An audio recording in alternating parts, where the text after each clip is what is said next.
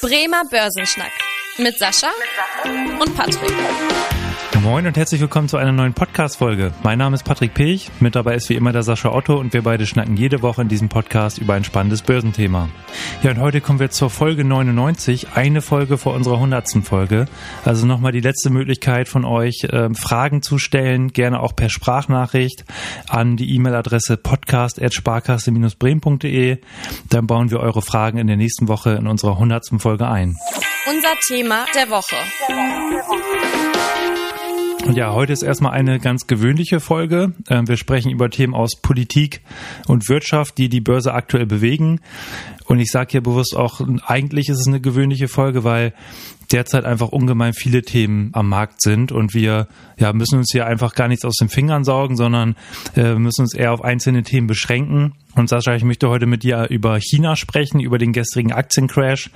Ich möchte mit dir über Großbritannien sprechen. Und natürlich wird auch wieder das Thema Inflation auf den Tisch kommen heute. Und zu guter Letzt hatten wir auch in der letzten Woche angekündigt, dass auch die Quartalsberichtssaison so langsam losgeht. Und da möchten wir euch heute einen ersten Einblick geben, wie die ersten Zahlen so liefen. Und Sascha, du darfst heute einfach mal aussuchen, womit wir starten, mit welchem Thema. Fangen wir doch mit China an. Fangen wir mit China an, sehr gut. Da war es ja so, dass äh, erstmal zum dritten Mal Xi Jinping als Generalsekretär ähm, gewählt wurde.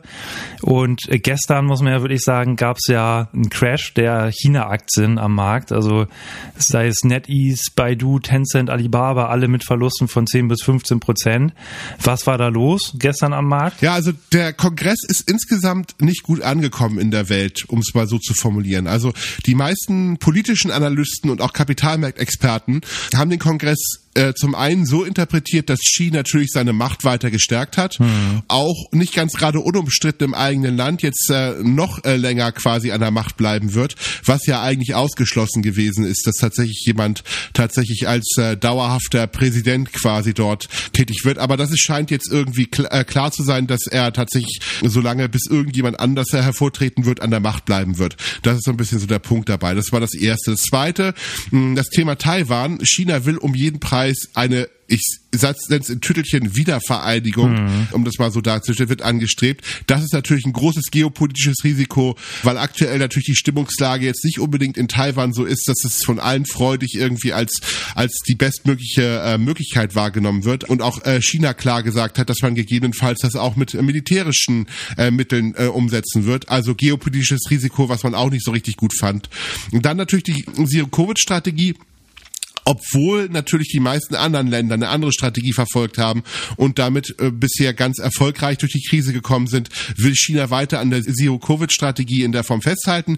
Weiter ein Risiko für Lockdowns und natürlich Störung der Lieferketten fand man auch nicht so gut. Mhm. Und dann eben natürlich der Punkt dabei, diese große Sorge, ein bisschen auch durch den Ukraine-Krieg. Also da haben wir es ja ein Stück weit erlebt, dass tatsächlich die russischen Aktien jetzt nicht mehr handelbar sind, dass man tatsächlich auch als europäischer oder amerikanischer Anleger die äh, Gazprom-Aktien oder die anderen Aktien, die man vielleicht im Portfolio hat, jetzt äh, nicht mehr verkaufen kann, dass man da nicht weiß, wie die Zukunft aussieht. Und die chinesischen Aktien sind ja ganz ähnlich konzipiert über diese ADRs, diese American Deposit Receipts, also diese, mhm. diese Form der, der Aktienhinterlegung. Und äh, zum Zweiten, wenn man die Aktien direkt an der chinesischen Börse kaufen würde, ist man natürlich dem chinesischen System ausgeliefert. Mhm. Da sind momentan sehr, sehr viele ähm, institutionelle Anleger verunsichert, ob gegebenenfalls, selbst wenn die Unternehmen einen guten Job machen, selbst wenn sie gute Produkte herstellen und auch viel verkaufen, ob man gegebenenfalls mal irgendwie politisch enteignet wird. Und äh, nach den Erfahrungen mit den Russland-Aktien gibt es bestimmt den einen oder anderen, der nach diesem Kongress eher kalte Füße bekommen hat und deswegen massiv verkauft hat. Ja, und das war ja in den letzten Wochen schon häufiger der Fall, dass bei den China-Aktien es da eher ins Negative gedriftet ist.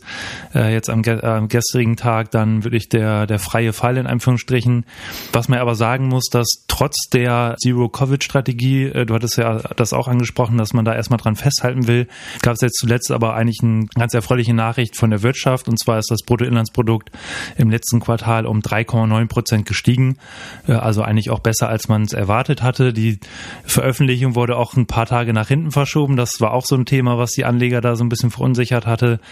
Ähm, ja, auf jeden Fall ist da natürlich abzuwarten, wie das jetzt da wirtschaftlich weitergeht und auch äh, vom Kapitalmarkt her. Hast du da irgendwie eine, eine Meinung zu? Sollte man jetzt erstmal als Anleger sagen, okay, ich lasse jetzt erstmal komplett die Finger von oder ist das irgendwie was für Leute, die sagen, so ein gewisses Risiko bin ich auf jeden Fall bereit einzugehen? Also die Welt hat sich meiner, meines Erachtens in China nicht so geändert im Vergleich der letzten Jahre. Die mhm. letzten Jahre haben wir so ein bisschen das Risiko, das politische Risiko massiv ausgeblendet und gesagt, ja, okay. das wird schon mhm. alles ganz gut werden. Das ist jetzt nicht anders. Dieses Risiko hatten wir vor ein paar Jahren schon. Vor ein paar Jahren haben wir es eher als Chance wahrgenommen. Jetzt sind wir ein bisschen kritischer, natürlich auch durch den Ukraine-Krieg, der uns ja natürlich so ein bisschen diese, diese Verbindung auch gerade zu Regimen aufgezeigt hat, die jetzt tatsächlich nicht sehr demokratisch aufgestellt sind und China gehört sicherlich dazu. Mhm. Und was man am Ende des Tages sagen muss, das ist den Anlegern bewusster geworden. Auf der anderen Seite stehen da natürlich auch ganz klar gute äh, Chancen dabei. China ist ein Wachstumsmarkt. China ist jetzt schon eine der größten Volkswirtschaften der Welt mit und wird sehr wahrscheinlich auch die Amerikaner in vielen Punkten überholen. Also auch da ist Gründe dafür. Aber auch da wieder, ähm, mhm. nicht alle Eier in einen Korb legen, nicht alles auf China setzen. Als Beimischung kann man es sicherlich ins Portfolio mit aufnehmen, weil die Chancen sind auch da. Man sollte sich bloß bewusst sein, dass die politischen Risiken natürlich einen, durch, einen Strich durch die Rechnung machen und dann sollte man sagen, na gut, ist nur ein Teil meines Vermögens gewesen. Aber ganz verzichten würde ich jetzt definitiv nicht. Und ansonsten im Zusammenhang mit China gab es ja auch zuletzt hier in Deutschland Diskussionen, ähm, einfach weil die Staatsreederei Costco da bei einer Tochterunternehmung des Hamburger Hafenkonzerns HLA äh, sich beteiligen wollte und mittlerweile ja, hatte ich zumindest rausgelesen, waren jetzt die letzten Gespräche so, dass man sich da auf so eine Beteiligung von knapp unter 25 Prozent einigen konnte. Das sind ja auch immer mal wieder so Diskussionen politischer Natur, inwieweit China sich bei deutschen oder europäischen Unternehmen beteiligen kann, darf, soll. Das ist natürlich auch nochmal weiter zu beobachten. Ja, wobei ich finde diese Diskussion eigentlich ein bisschen naja, merkwürdig. Hm, Auf okay. der einen Seite sagen wir, okay, ähm, wir möchten Handel mit China betreiben und wir möchten ganz gerne natürlich auch davon profitieren und wir möchten bitte auch, dass unsere deutschen Unternehmen in China investieren und dort natürlich Unternehmen aufbauen und Unternehmen aufkaufen. Hm. Die Chinesen dürfen das aber bitte nicht, weil die sind ja böse. Also die sind ja, die sind ja zumindest da. Und ich finde diese Diskussion so ein bisschen auf jeden Fall sehr einseitig geführt, auch bei uns ein Stück weit. Also wir stellen uns so dar, als seien wir die Guten. Die Chinesen sind die gefährlichen Partner von der Sache her. Also wenn man schon so eine Diskussion in der Form führt, sollte man sie auch, sage ich mal, von der gesamten Betrachtung führen mhm. und sollte sich auch natürlich dann die Frage stellen, okay, wenn wir keine chinesische Beteiligung haben möchten, was ja eine Strategie sein kann, dann müssten wir aber auch hinterfragen, dass wir natürlich dann auch die selber keine Engagements in China eingehen, beziehungsweise auch das Risiko eingehen, dass uns der Zugang zu diesem Markt äh, in der Form teilweise verwehrt werden würde. Mhm. Und die Frage ist, ob das jetzt tatsächlich die beste Strategie ist für ein Land, was sehr exportorientiert ist. Also zumindest sollte man diese Frage ehrlich diskutieren. Und wenn ich dann sage, okay, ich möchte nicht, dass die Chinesen investieren bei uns, sollte ich zumindest dann auch sagen, ich bin dann aber auch bereit, äh, darauf zu verzichten, die guten Gewinne, die guten, äh, die guten Umsätze in China zu machen, die die deutschen Unternehmen die letzten Jahre dort gemacht haben. Das müsste man dann natürlich dann als zweiten Schritt auch akzeptieren. Stimmt. Und das unterstreicht ja auch nochmal eigentlich der, die Tatsache, dass China ja der größte Handelspartner ist. Also da hatte ich, glaube ich, letztens wieder eine Zahl gelesen, dass eigentlich 30 Prozent der Importe, Exporte, also das, das äh, Warenaustausch äh, mit China stattfindet. Also China unserer mit Abstand wichtigster Handelspartner ist.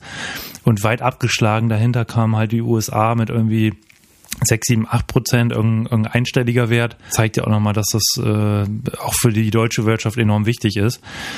Und äh, ja, dann würde ich sagen, der schwenkt rüber zu Großbritannien. Äh, da ist ja auch einiges passiert in den letzten Wochen. Da sind wir jetzt nicht so intensiv eingegangen, aber ich würde sagen, heute können wir mal berichten, was da eigentlich los war für diejenigen, die das interessiert. Sascha, da, wenn man mal den Blick auf die Staatsanleihen wirft vom Vereinigten Königreich, da ging es ja auch äh, turbulent zur Sache in den letzten Wochen die Staatsanleihen wurden verkauft. Was war da der Grund? Ja, also totale Unsicherheit, totales Chaos. Also nachdem dieser chaotische Rücktritt von Boris Johnson mhm. ja stattgefunden hat, nachdem er diverse Skandale natürlich hatte, also die ja nicht nur immer nur die, äh, mit ihrer, seiner Politik zu tun hatte, wobei die ja auch schon genug Angriffspunkte äh, geboten hat, mhm. aber tatsächlich diese Corona-Partys, die er gefeiert hat und andere Dinge, also er war da ja sehr, sehr umtriebig und irgendwann hat dann natürlich seine ganzen Minister gesagt, sorry, wir möchten nicht politisch mit diesen Menschen irgendwie untergehen, deswegen verlassen wir das das sinkende Schiff. Und dann wurde natürlich in der Hauruck-Aktion quasi eine neue Regierungschefin dargestellt, Liz Truss. Im Übrigen auch tatsächlich diejenige, die so ein bisschen diese sehr, ich sag mal, europafeindliche Politik vertreten hat und quasi auch eine sehr, sehr klare, harte Linie gegen Europa fahren wollte. Hm. Und dann auf die sehr gute Idee gekommen ist, ja, kein Problem, wir, wir Briten sind jetzt tatsächlich jetzt unabhängig, jetzt machen wir alles ganz toll, wir brauchen ja die Welt nicht mehr und wir machen jetzt Steuererleichterung, wir machen Konjunkturprogramme, unsere Welt funktioniert so ein bisschen anders als der Rest der Welt, wir kriegen das schon hin. Jetzt hat sie leider ein kleines Problem gehabt, die Welt hat das irgendwie anders gesehen und hat ihre Pläne jetzt nicht so wirklich geteilt. Und deswegen haben ganz, ganz viele internationale Anleger gesagt, okay, hm. das ist alles ganz schön, unsch das ist unschön, was dort passiert und relativ gefährlich. Wir verkaufen britische Staatsanleihen massiv.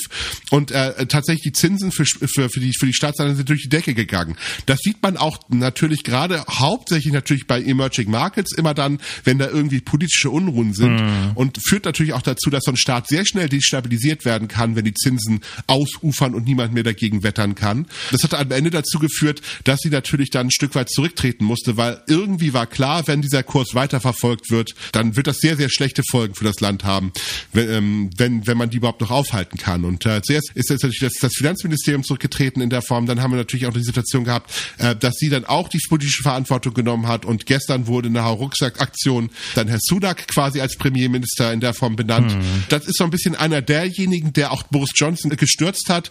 Und sicherlich hat der den größten Vorteil, dass der in der Partei hm, sicherlich die größte Sachkunde hat. Also jemand, der als pragmatisch gilt, der tatsächlich auch die wirtschaftlichen Zusammenhänge ganz gut versteht.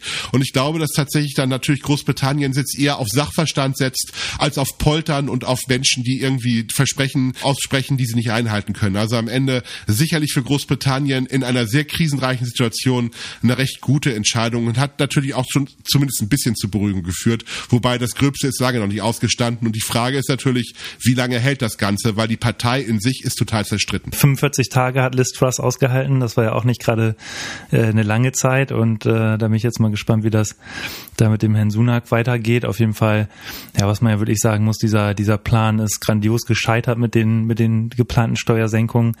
Ja, einfach wie du auch gesagt hast, der Kapitalmarkt hat da natürlich auch gesehen, die Staatsverschuldung ist nicht gerade niedrig, auch deutlich höher als hier in Deutschland und dann auch der das Staatsdefizit, das regelmäßige und dann ja, war halt auch die Frage, wo kommen jetzt die Gelder her für die Steuersenkungspläne? Ähm, aber ja, wir mal gucken, wie ob da jetzt die Entspannung reinkommt mit dem neuen Premierminister. Wir beobachten das natürlich.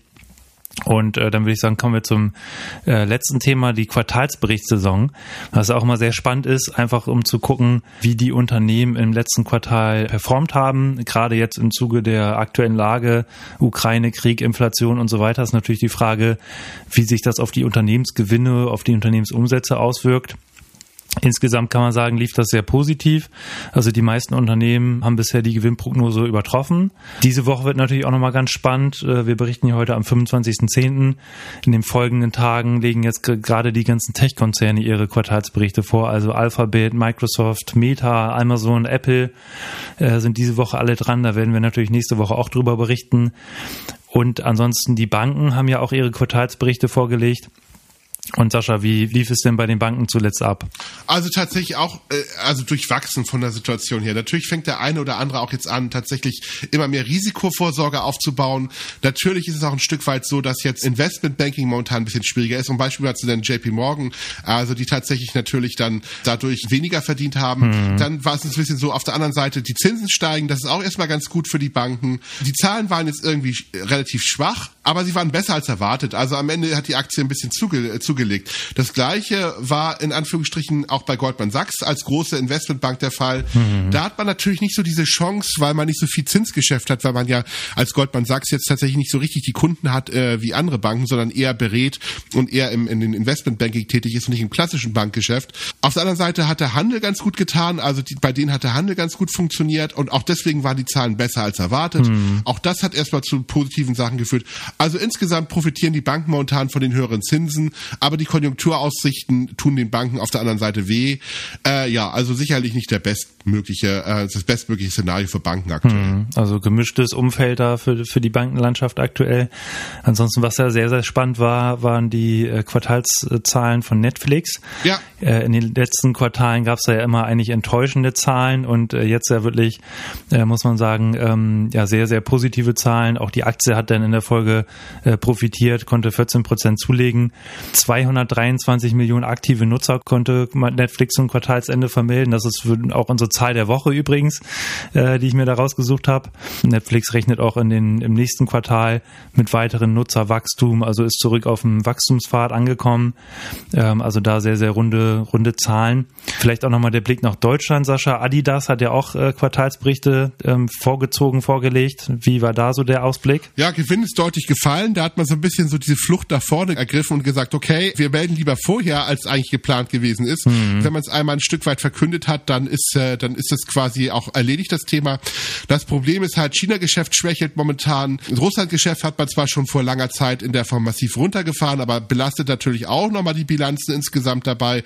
Und dann muss man natürlich auch ein Stück weit sagen, haben sie natürlich ihre Prognosen so ein bisschen gekappt, gehen von schrumpfenden Margen aus. Ganz hat einfach damit zu tun, Adidas stellt ja tatsächlich Güter her, ich nenne es mal normalen Luxus, die sich ein normalsterblicher Mensch ja auch leisten kann. Aber momentan haben wir ein konjunkturelles Umfeld mit den steigenden Preisen, dass vielleicht tatsächlich teure Sportschuhe oder teurere Sportequipment-Sachen vielleicht nicht unbedingt gekauft werden. Mhm. Und deswegen rechnet man mit Adidas damit, dass die Leute sich dort eher einschränken werden und hat deswegen und dass man vielleicht auch Preisnachlässe gewähren müsste, um und beziehungsweise auch höhere Einkaufskosten hat, wenn man die Produkte herstellt, so dass man davon ausgeht, dass man ein bisschen weniger verkauft und dass man das Ganze auch mit schlechteren Margen verkauft. Und deswegen wurde die Aktie halt auch abgestraft mit acht Prozent, als die Zahlen verkündigt wurden. Ja, dann äh, bin ich mal gespannt, was die US-Tech-Konzerne liefern. Äh, wie gesagt, da der Ausblick, dann äh, der Einblick in die Quartalzahlen in der nächsten Woche in unserer hundertsten Folge gehen wir da kurz drauf ein, aber natürlich die hundertste Folge wird wie gesagt auf eure Fragen sich beziehen. Also wenn ihr Fragen habt, eine Mail schreiben an podcast@sparkasse-bremen.de. Ja, ansonsten würde ich sagen, kommen wir zum Ende der heutigen Podcast-Folge. Und wenn euch die Folge gefallen hat, freuen wir uns sehr, wenn ihr dem Podcast folgt und auch eine Bewertung da lasst bei Spotify, Apple Podcasts und Co. Und ansonsten bedanke ich mich fürs Zuhören und freue mich, wenn ihr in der nächsten Woche wieder einschaltet. Bis dahin, tschüss. Tschüss. Vielen Dank fürs Interesse. Das war der Bremer Börsenschnack, Podcast mit Sascha und Patrick. Noch ein kurzer Hinweis und an dieser Stelle liebe Grüße aus der Rechtsabteilung. Die gesprochenen Inhalte bilden die persönliche Meinung der handelnden Person, also in den meisten Fällen von Sascha und mir wieder. Sie stellen also keine Handlungsempfehlung zum Erwerb oder zur Veräußerung der genannten Wertpapiere oder anderer Finanzinstrumente der genannten Emittenten dar. Bei Fragen wende dich gerne an deinen Berater.